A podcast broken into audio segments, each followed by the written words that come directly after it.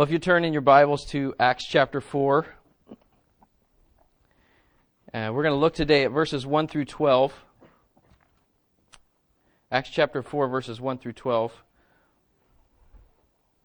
As you get there, uh, let's stand together. We're going to stand as we read God's Word this morning.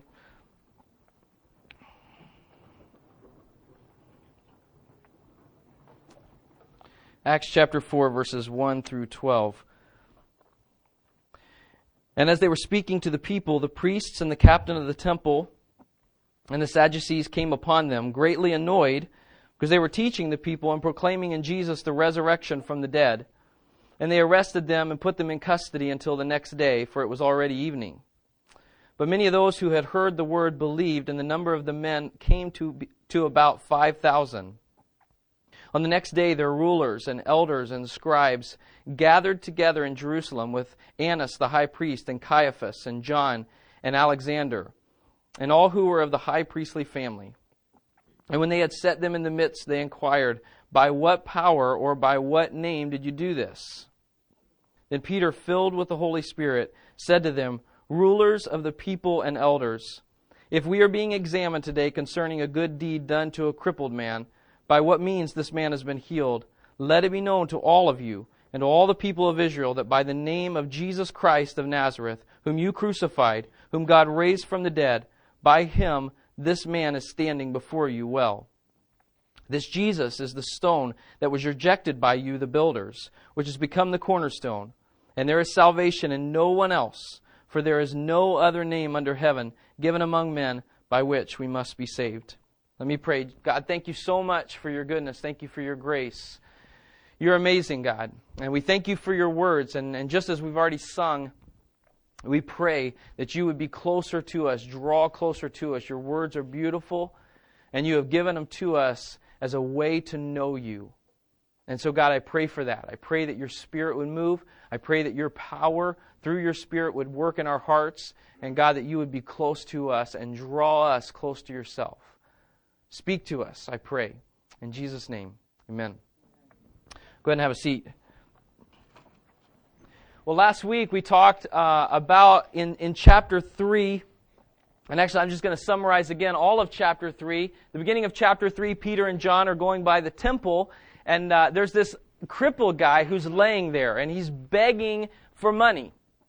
And as they go by, uh, the crippled guy begs them for money. And what does he do? Peter and John speak up and they say, Look at us. We're gonna, we don't have silver, we don't have gold, but what we do have, we'll give to you. In the name of Jesus Christ of Nazareth, get up and walk. Well, this guy does it. He gets up and he walks, and, and obviously there's a huge stir, there's a huge uh, movement that's going on in these people who have seen this guy be carried here every day for his whole life he's been crippled. He never walked before. And now these guys say, in the name of Jesus, get up. He gets up and he's walking around. And so obviously there's a crowd that's coming together to find out what in the world is going on. And so they come together, and what we talked about last week was, was how Peter responded to that. He didn't take any credit uh, he, he, he begins to address the crowd and he addresses them with the gospel. It, it's not us, it's all Jesus. The reason this guy is walking around is because of Jesus Christ and it's power through his name and faith in his name that has made this guy well. So as he's preaching and, and, talking about in the midst of that, that Jesus died because they had sentenced him to death, they had killed him, in the midst of that saying that Jesus had died but didn't stay dead, he rose again, we kind of come into chapter 4 here. And in chapter 4, it says that the, um, as they were speaking to the people, it says the priests, the captain of the temple, and the Sadducees came upon them, greatly annoyed because they were teaching the people um, and proclaiming in Jesus the resurrection from the dead. Now, the Sadducees are kind of like the Pharisees, all right? Uh, except one of the main differences between the Pharisees and the Sadducees is they don't believe in the resurrection. They think that when you are dead, you're dead. And, and so they're teaching as religious, which is really weird, uh, religious leaders, but they don't believe in a resurrection. And so, um, actually, go to Mark chapter 12. Let's look at it real quick, okay? Mark chapter 12. Jesus is teaching, and uh, the Sadducees actually approach him in Mark, Mark chapter 12 in verse 18, It says this, and Sadducees came to him, to Jesus, who say that there is no resurrection. And they asked him a question, saying, Teacher, Moses wrote for us that if a man man's brother dies and leaves a wife, but leaves no child, the man must take the widow and raise up offspring for his brother. There were seven um, brothers. The first took a wife, and when he died, left no offspring. And the second took her and died, leaving no offspring. And the third likewise. And the seven left no offspring. Last of all, the woman also died. In the resurrection, when they rise again, whose wife will she be? For the seven had, had her as a wife.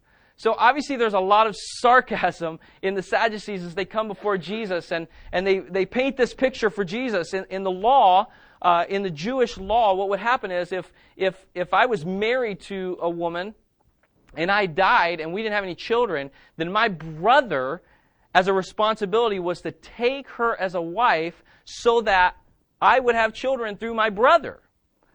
Well, they come to Jesus and they sarcastically approach this whole resurrection thing and say, hey, here's, here's the deal. We've got seven brothers who marry this woman, and none of them have kids. So now in the resurrection, whose wife is it?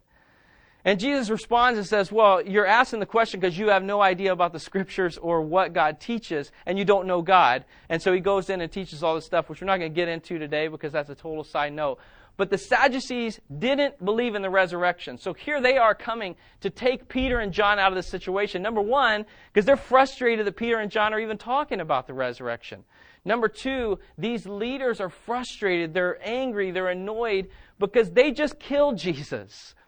And here they've done something that hopefully is going to take away all this Son of God talk um, they're doing something to kind of stop the whole Jesus is the Son of God stuff. And now his followers are preaching to the people Jesus Christ is the Son of God. You killed him, but he rose again. He didn't stay dead. He is the Son of God. He promised he was going to come, die, and rise again, and he did it, and he's the Son of God. And so here's the rulers that are coming together, and they take them.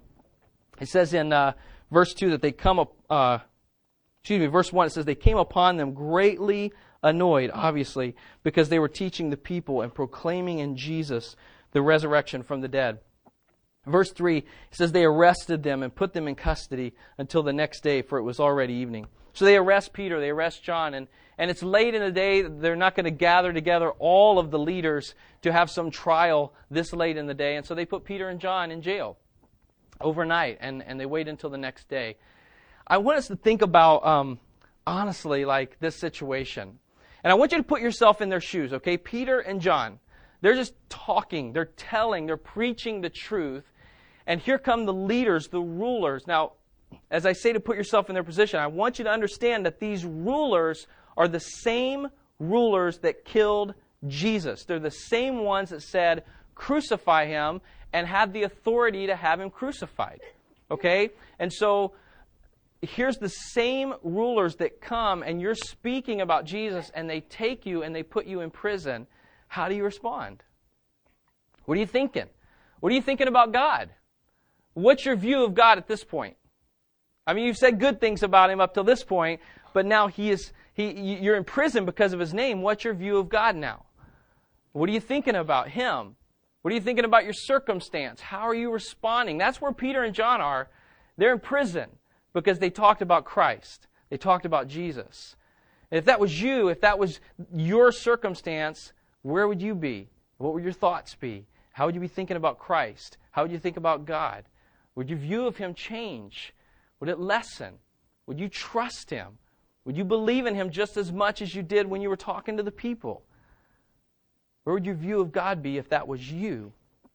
Well, here's Peter and John, and and what we're going to find is they're not in there beating themselves up or praying prayers like, God, where are you in this time? How could you do this to us? How could you let us be persecuted? How could you have hard things come into our life?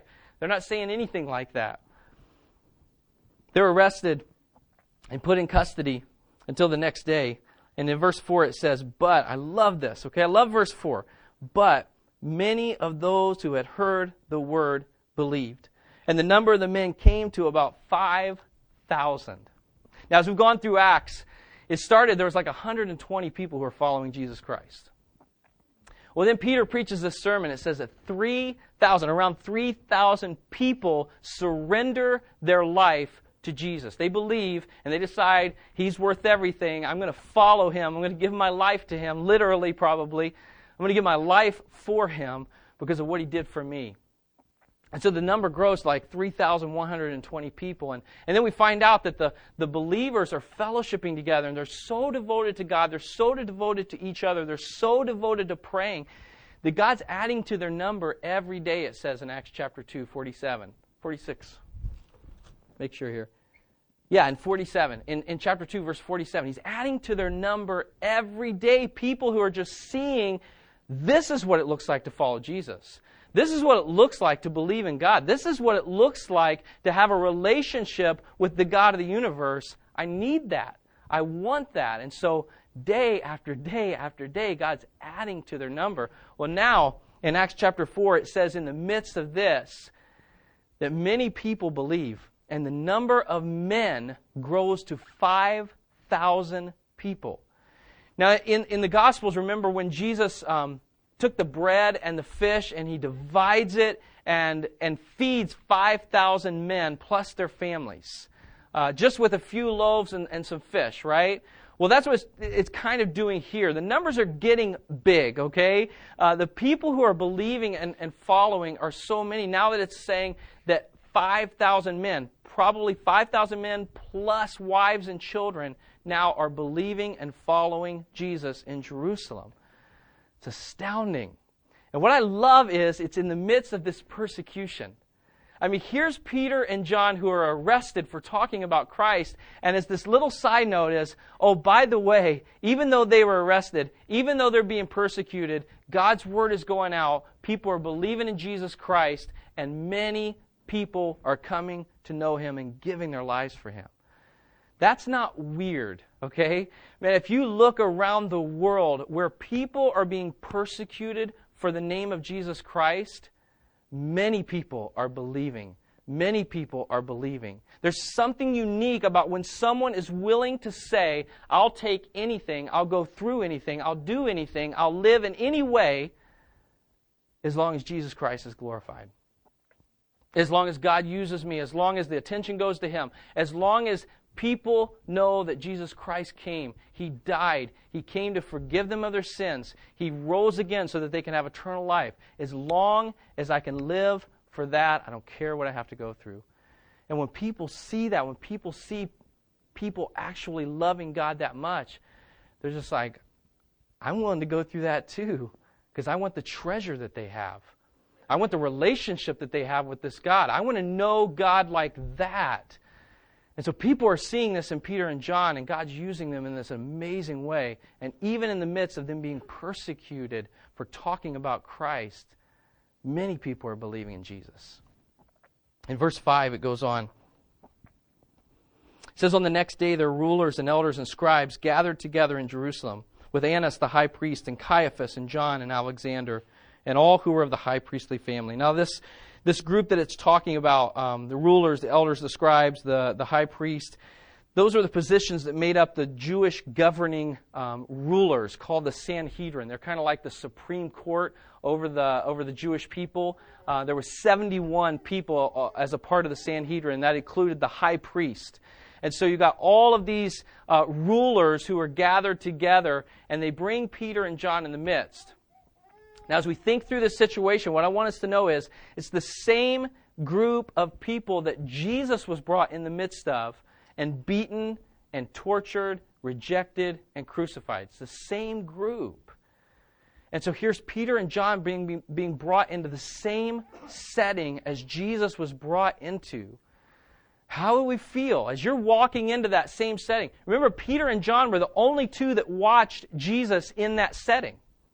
They're the only two that saw what happened to him in that setting. So they knew what happened not long ago to their Savior, Jesus Christ, in the same setting. They knew that he was beaten. They knew that he was dragged out. They knew that he was tortured. They knew that he was killed. Now imagine going into that same setting as Peter and John. Fearful? Maybe, maybe. I mean, this is real. They know what can happen to them, and they're going in in the midst of the Sanhedrin, the rulers, the, the leaders there. They bring them in and, the, and they, they begin to question them. It says in verse 7 When they had set them in the midst, they inquired, By what power or by what name did you do this? By what power or by what name did you do this? Now it's talking about the healing that took place, and and uh, and really what they're asking is is, and really what they're implying is that Peter and John are rebels. Um, the Jewish leaders had to give authority for you to speak or do or whatever, uh, to heal or whatever it was. And, and the same with, with Jesus. Remember when he was healing, when he was casting out demons, these same people said that he was doing it in the name of, of, of Satan. It's by uh, Beelzebub that you're casting out demons. It's by the prince of demons that you're casting out demons. And so they accused him of, of casting out demons even by Satan himself. And so it's the same with Peter and John, where, where they bring him in and say, What authority? In whose name do you, do you do this? Whose name was this man healed? And, and guys, again, I want you to put yourself in this position. What do you say? What do you say at this moment? Here are the people that hold really your life in their hands. I mean, the disciples know, the disciples are well aware that these are the same people that, that when Jesus said what he said, it was done. And they crucified him. And so, what do you say? What do you, how do you respond? What do you say to the Sanhedrin so that you get out of this situation? Is that what you're thinking? What am I going to say to them so I can get out of here, and still have my life, still have the skin on my back, still have whatever? I mean, I got to get out of this situation. Is that what we're thinking? Or is it just God, God, God, God, God? verse 8 Then Peter, filled with the Holy Spirit, said to them, Rulers of the people and elders, if we are being examined today concerning a good deed done to a crippled man, by what man this uh, by what means this man has been healed, let it be known to all of you and to all the people of Israel that by the name of Jesus Christ of Nazareth, whom you crucified, whom God raised from the dead, by him this man is standing before you well. Would that be our response? I mean, the, the, the Sanhedrin knows in what name they're talking. That's why they arrested them. They don't care for Jesus. They don't like Jesus. That's why they killed him. And so the Sanhedrin knows why they're speaking. Would you say the same thing? And here's what I noticed, and, and as I was reading through it, I just love in verse 8 it says, And Peter filled with the Holy Spirit. That's the key right there, okay? Peter filled with the Holy Spirit. I guarantee you, if Peter's not filled with the Holy Spirit, he doesn't give this answer. He won't. Because if I'm not filled with the Holy Spirit, I'm going to figure out a way to say, I'm sorry if I offended you. I'm going to get out of this situation.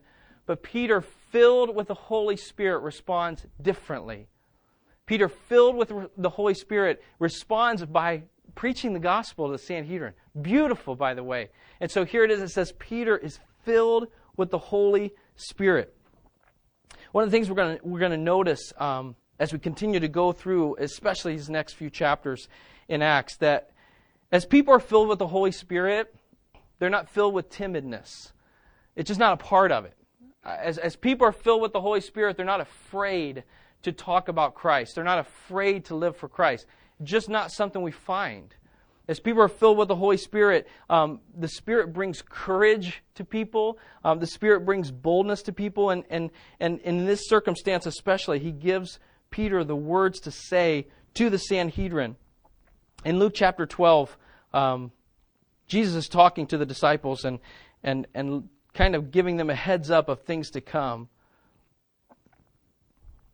In Luke chapter 12, verses 11 and 12, Jesus says this to the disciples. He says, And when they bring you, this is beautiful, by the way, okay? I want you to think about what Jesus said a long time before this and what's happening to Peter and John right now, okay?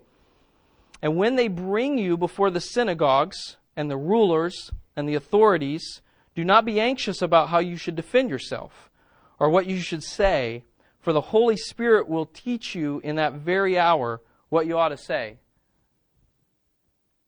how, how long ago was this? At, at least months, maybe a couple years, okay? And so here's Jesus preparing the disciples, and he says, Now listen, when they capture you, when they arrest you, when they bring you into the synagogue, when they bring you before the rulers, when they bring you before the authorities, don't be concerned with how to defend yourself. Just trust me. Just trust me.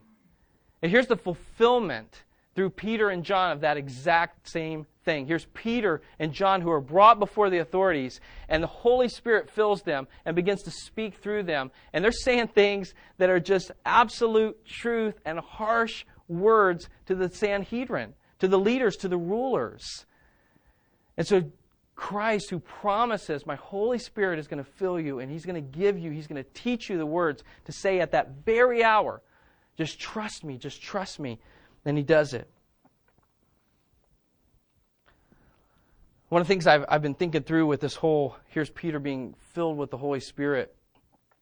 Um, it's a terrifying circumstance. I mean, just if you're human um, and you're brought before people who have killed the guy you're following, um, that's a that's a scary situation. Uh, and it must have been terrifying, or it would have been terrifying for Peter and John to stand there in the midst of those people if they don't have God if they don't have the Holy Spirit in, inside them, if they don't have Christ, if they don't have hope, if, if God isn't their treasure, that's got to be the scariest place in the world, but it's not for them. Why? Because they have the Holy Spirit. And I think of us, I think of so many times where, where I talk to people and they're just like, man, I just, I'm so nervous. I, I, I'm just, I don't have courage to talk to people. And I just can't do it. I just don't have the courage to talk to people. I don't know what to say. I'm afraid to talk because I don't know what to say. I started thinking through that, and I know I've been in those same circumstances. And, and what I find and what, what I find from Scripture and what I found in my, my own life is, is when there's a lack of courage, there's a lack of the Holy Spirit. And when there's a lack of words to say, when, there's, when I just don't know what to say, it's because there's a lack of the Holy Spirit inside of me. There's a lack of God's influence inside of me. Because I know for sure from Scripture, and we're going to find this out over and over again, that when people are filled with the Holy Spirit, they're filled with boldness. They're not afraid to talk. They're not afraid to stand up for God. They're not afraid to live for Him. They're not afraid to be devoted to Him. They're not looking for ways to fit in or hide. They care about the lost and they, they love people and they love the church and, and they're just living for God no matter what that means. And so, what I'm finding in my own life, what I'm finding through Scripture, is when I have a lack of courage, when I have a lack of devotedness to God, it, it's, it's a, definitely a good sign that I have a lack of the Holy Spirit in my heart. When I have a lack of words to say, when I have a lack of things to say, there's a lack of Holy Spirit in me. There's a lack of God working in me. And it's my fault. You know, um, last night, uh, Shauna, you know, she wanted to get to bed early, and we have church the next morning. And I'm gone early on Sunday morning, so she has to get all four boys up and get them ready and dressed and here on time and everything. She's a hero of mine. And and uh, and last night, so we go to bed on time. We're going to get a lot of rest, and we are talking and and everything, and and uh, and then she said, "Man, I, I can't I can't go to sleep. I'm not going to be able to go to sleep for a while." I'm like, "Oh, you, you you're thinking about you know, stuff we had talked about or whatever you're thinking. And she's like, no, it's all the M&Ms I ate. I'm like, what do you mean? She's like, well, I took two handfuls of M&Ms and put them in my mouth before I came to bed. I'm like, well, that'll do it. And I just thought this morning, and which is we laughed about it. Uh, but I thought about that this morning as I was as I was getting ready, and, and I just thought, you know, that is that's us. That's the church. I mean, probably if I if I surveyed most of you and said, do you really want God to work through your life? I mean, do you really want God to be doing things through you? Do you really want your life to just reflect God and for people to look at you and say, man, there's something different about you. You're living in a way, you're doing things that just, it makes me think you have some connection with God that I don't have yet. If I were to ask you that, I think most of us, maybe all of us would say, yes, I want that. But what happens is just like Shauna and I, with, with our desire to go to bed and get a lot of rest, what happens is we want that with God, but then right before it's time, that we just grab all the stuff that's going to fill us with not the Holy Spirit. And what we do is we fill ourselves at the last minute with stuff that interferes with the Holy Spirit being in us. We fill our minds, we fill our hearts, we fill our mouths, we fill our ears with stuff that interferes with God working through us. And then we wonder why we're just laying there, waiting for God to work. We're just laying there, waiting for God to do something. We're just laying there, wondering why we see this person living for the glory of God, and we just feel like God's not even hearing us. It's time, it's time for us to engage. This chapter 4 in Acts, we're, we're, we're doing a mini series as we go through the uh, chapter 4 of Acts, and it's called The Time Has Come. And this week, what we're going to talk about is the time has come for courage. The time, has come for devotedness. It's time that we just stop laying there and wondering, why, why is God not working through me? And just filling ourselves with so much garbage instead of God's Word, instead of what will, will bring us closeness with Him, instead of what will draw us to Him. It's time we stop just talking about and wishing in our hearts, man, I wish, I wish that I was more devoted to God. I wish my life looked more like that follower of Christ. It's time we stop talking about that and we stop, we cut off the things in our life that are filling us with everything except for Him. I mean, honestly, some of us would sit here this morning, and, and if we were honest, we just had time alone, and when you and I could talk, and I asked you, some of you probably say, man, I'll be totally honest, I have not talked or heard from or looked at God's Word or anything since the last time I sat in this chair. Some of us would say that. And guys, what I'm telling you is it's impossible. When we're put, when we're put in the same circumstance that Peter and John has put in, we're not going to stand up the same way if we don't have the Holy Spirit inside of us. We're not going to have the Holy Spirit inside of us if we're not listening to Him, if we're not obedient to Him. That's the beautiful thing about Peter is it didn't take some like prayer service. You know, Peter and John didn't get to run out and everyone lay hands on them and, and just pray that the Holy Spirit would fill these people and, and give them boldness. And, and no. Peter is living a life that is abandoned to God. He's living a life that is, that is just submitting to God and he's being submissive, submissive to God. And so when it's needed, there's a filling of the Holy Spirit from God because there's nothing to interfere with that. Because he's listening to God and he's walking with God and he's obeying God. He's submitting to God. He's devoted to God. And that lack of that in our life is what causes the lack of the Holy Spirit working through us and using us for God's glory. In verses 9 and, and 10, he goes on and he says, Rulers of the people and elders, if, we're, if we are being examined today concerning a good deed done to a crippled man, by what means this man has been healed, let it be known to all of you and to all the people of Israel that by the name of Jesus Christ of Nazareth, whom you crucified, whom God raised from the dead, by him this man is standing before you well. Those are bold, bold words. What he's saying is, same thing he just told the people outside. You killed Jesus. You killed the Son of God. And Jesus Christ is the reason this guy's walking around. He didn't stay dead. You rejected him. You killed him. But God accepted him. And he raised him from the dead. He's the Son of God. Those are bold words to speak to the Sanhedrin because they didn't quite agree. And here's Peter and John speaking with boldness, truth. It's one thing to have, have said those things a few hours ago with the people. It's, it's one thing to, to stand before just the common people and say, hey, you need Jesus. You need Jesus. You need Jesus. You need Jesus. But it's different to stand before the people who are the rulers and the leaders who have authority and are telling you to be quiet, and you stand up in front of them and say, You need Jesus. It's totally different. And there's a boldness and a courage that comes from the Holy Spirit being inside of you that's just completely different. Peter's filled with the Holy Spirit, and so he, he speaks the truth. And in the face of possible severe persecution, he speaks the truth. He speaks the gospel. You know, I, I told the cute story on my wife, but I got to tell you, um, you know, this past week she she went with me to this conference uh, um, just over a week ago in, in Atlanta, and just incredible. And, and I love going to conferences. Just a time where the Lord can really work in my heart, and, and saw Him do the same thing in my wife's heart. But my wife is is uh, timid. I would say her personality is timid. And, uh, and just as God worked in her in the conference, just beautiful. I mean, just to see her respond to him and come back and, and be refreshed. She's a, she's a homeschooler and a mom of four boys, and, and only one's in school. Every one other one is younger. And so there's a lot of stresses that she faces and a lot of things that um, can bring her uh, down a little bit. And, and uh, she is an amazing, amazing mom and an amazing wife in the midst of all that and just does an incredible job. But we need times of refreshing. We need that. We need times where we just, it's just me and you, Lord. It's just, it's just us, and we need some time together, and I need some strength, and I need some encouragement. And I really felt like Shauna came back with that. And it was so cool for me because um, Monday, I get a call from my wife, and, and she's like, I just talked to uh, three Mormons for an hour and 15 minutes. I just invited him into the house and just talked to him for an hour and 15 minutes. You got to understand, that's a mile marker for a timid person.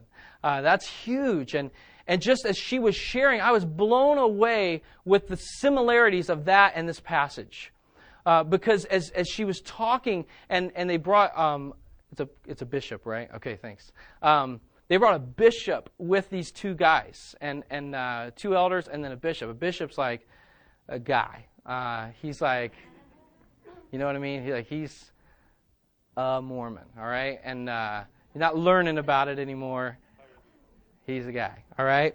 Uh, and he, the three of them come into the house, and, and just the Lord filled my wife with boldness. And she just told him, I mean, she just told him, I just, I just wish so much that you would use the opportunity that you have to speak to so many people and tell them the truth. And stop telling them lies. And I was just blown away. And guys, that's the Holy Spirit as we get connected to God, as we, as we allow Him to fill us, as we allow Him to use us, that's what the Holy Spirit does. He gives us boldness to speak in circumstances that we wouldn't normally speak in. He gives us boldness to, to stand for truth in the midst of lies. To not be afraid anymore of what, what society or what people think about us, but to live for the glory of God, treasuring God above all things. That's what the Holy Spirit does for us. And that's where Peter's at here, and he's speaking the gospel as he stands before the rulers. And in verse 11 it says, This Jesus is the stone that was rejected by you, the builders, which has become the cornerstone. He's quoting from Psalm 118, uh, verse 22. And uh, they would have known that verse. They knew the Old Testament. They knew the, the scriptures. And so they would have known that verse. And what it's talking about there is, is the cornerstone in a building is, is like the most important piece, okay? It's the foundation. It's what holds it together. And, and you gotta have that. You gotta have that part that holds the building together. And so what he's saying is Jesus Christ was the stone in this building that God is building, this nation, this people that God is building. He was the, the stone that you rejected. But God has acknowledged him as the cornerstone, as the most valuable, the most supreme piece in this whole picture, and you rejected him. And as that supreme piece, he says in verse 12, there is salvation in no one else. For there's no other name under heaven given among men by which we must be saved. There is salvation in no one else. For there is no other name under heaven given among men by which we must be saved. You believe that for yourself? I mean, honestly, I'm not talking about for other people in the world yet. Do you believe that for yourself? Do you believe that the, there's an exclusiveness to your salvation through Jesus Christ alone? There's nothing you can do to work your way to heaven. There's nothing you can do to earn your way to heaven. There's nothing you can do except Jesus and having Him as your Savior. According to Scripture, that's, that's the truth. Now, there's an exclusiveness through the Bible where Jesus, it's exactly what he's saying, where Jesus is the only way to salvation. There's no other way. Do you believe that? I mean, so many of us, so many of us in the church today are, are, are, are, stepping back and stepping back and stepping back and stepping back, and, and we'll say, well, and we're believing this, this lie where it's like, well, if someone else has been brought up to believe this, and that's truth for them. And so, who am I to say that that's not true? How can I go into their life and say, You're wrong, you're wrong, you're wrong? How can I go to someone who's been brought up believing this and, and say, Listen, that's a lie? And really, what it is, it's just this, this new, tolerant way of saying what's been said for a long time. All roads lead to God. All roads lead to heaven. And I'm going to tell you that's absolutely impossible. I'm not telling you it's absolutely not true. I'm telling you it's absolutely impossible. Because Jesus Christ said in John 14, 6, I'm the way, I'm the truth, I'm the life, and no one can get to the Father except through me. So, what that means is either he's a liar, which makes Christianity untrue, or he's telling the truth, which makes every other thing false. There's an exclusiveness to Jesus Christ. And that's okay. Because if God gave His only Son as a payment for my sins, I'm going to go ahead and give Him the right to say, this is the only way you can get saved. I'm going to go ahead and allow Him to make the rules on that. I'm not going to stand before Him and say, that's not fair. I'm going to go ahead and accept, all right, you gave Jesus, I'm going to accept Him as my treasure. I couldn't get to heaven myself. I couldn't live good enough. I couldn't do enough things. I couldn't I couldn't be a good enough person to make it. I needed something and you gave me Jesus as a payment for my sins. Some of you may struggle with that. I hope you don't. I hope you don't. What Peter's saying is there's salvation in no one else. Not for you, not for your family, not for your neighbors, not for people on the other side of the world. There's no other name under heaven given among men by which we must be saved. Some of you, man, you may be thinking that's pretty exclusive. That's pretty harsh. And it is. But it's not my words. I'm just quoting God. And I believe Him. Because He's done a really, really, really good job of telling the truth for thousands of years. He's never lied. He's never failed. He's never done anything wrong. And so I'm going to accept it as truth. And I'm going to put everything I have into Christ and His payment, not anything I could do to pay away, in Christ's perfect payment for my sins. I'm going to trust Him. I'm going to believe in Him. I'm going to follow Him. Jesus Christ is our only hope. He's our only hope. That's what Peter's saying. That's what he's saying that's what he's saying to the Sanhedrin, the rulers who are hoping in something else. He says, No, it's Jesus. And if you don't have Christ, you don't have hope. If you don't have Christ, you don't have forgiveness. If you don't have Jesus, you don't have salvation. It's that simple. Guys, as we go through this, this chapter, I really want us to embrace this, this idea of the time has come for us to be courageous. The time has come for us to be devoted. The time has come for us to stop talking about what faith looks like and actually following Christ. The time has come for us to stop discussing only the things of the Bible and, and actually adopting them as, you know what, I believe in you, Christ, and I'm going to follow you. I'm going to live for you no matter what it means. I was thinking this week about Jesus, and, and uh, I think I convince myself sometimes that, that things are different now than in, in the time that Jesus lived. And what I mean by that is this. Um, if Jesus would have waited for some reason, okay? Just bear with me here, all right? If Jesus would have waited until today to come to the earth, what would have happened? I mean, what would have happened to him? If he waited for some reason, he never came 2,000 years ago, he waited till 2007, and he comes and he makes his appearance uh, in 2007 as an adult to begin his ministry, what would have happened to him? Okay, what? Shot? Okay. What else? He would have died. He would have died. Nothing would have been different. He would have been persecuted. He would have been hated. He would have been taken. And he would have been killed. Nothing would have been different. There's absolutely no time in history when Jesus could have lived when he would not have been persecuted, when he wouldn't have suffered, when he wouldn't have been hated, and when he wouldn't have died. There's no time he could have lived. He would have been persecuted, hated, and died. Now, why do I say that? Jesus says something peculiar in John 15. In John 15, verse 20, he says, If they persecuted me, they'll also persecute you. Just before that, in verse 18, he says, If the world hates you, know that it has hated me before it hated you. If it hated me, it's going to hate you. If it persecuted me, it's going to persecute you. Now, that's peculiar because I know for sure if Jesus lived today, the same thing would happen to him because we're still humans and we're still sinful. And Jesus said, if they persecuted me, they're going to persecute you. And yet, I don't think that's true about me.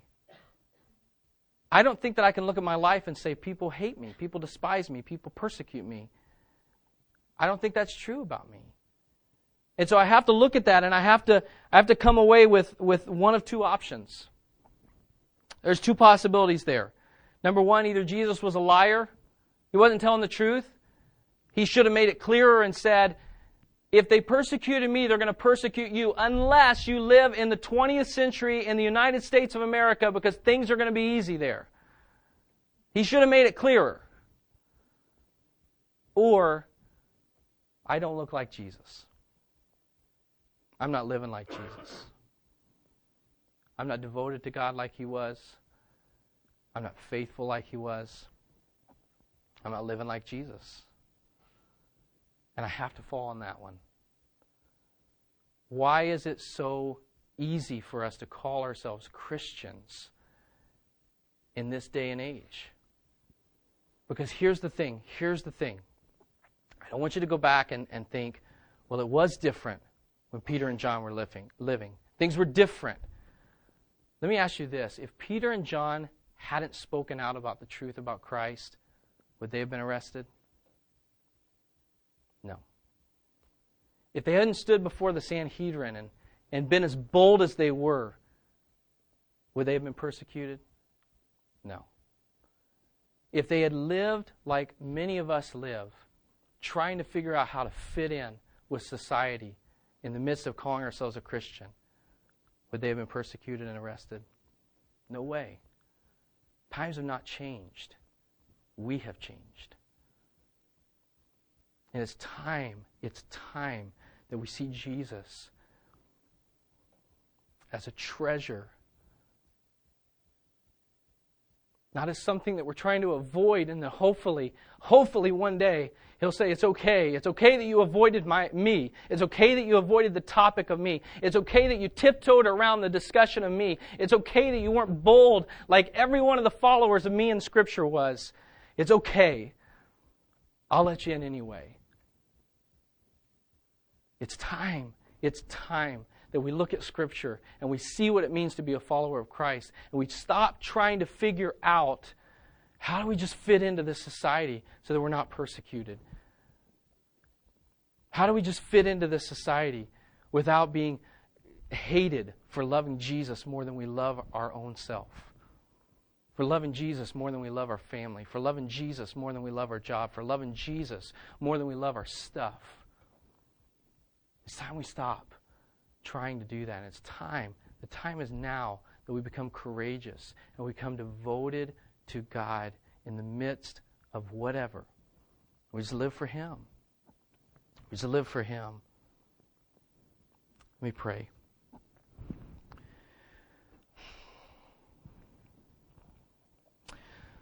Lord, I pray that you would help us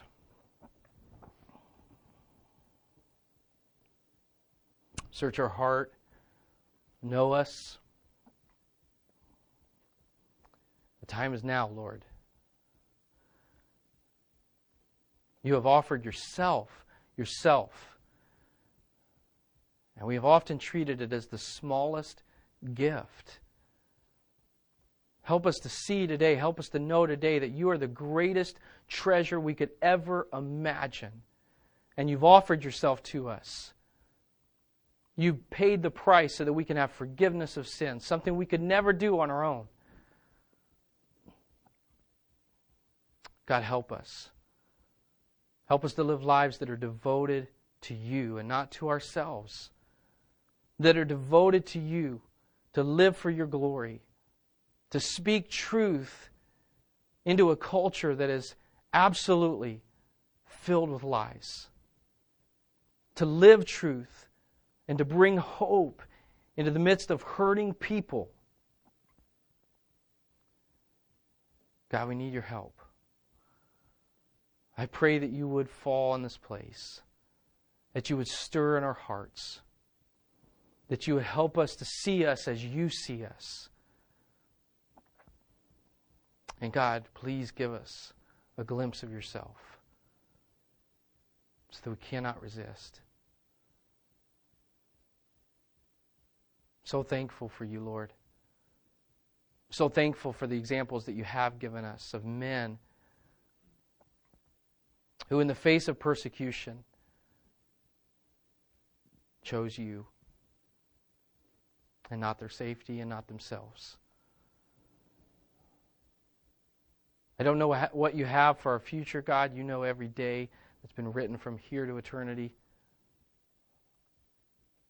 But I pray in the midst of it, whatever you bring, that you bring faithfulness in our lives, devotedness in our lives. We're so thankful for you, Jesus.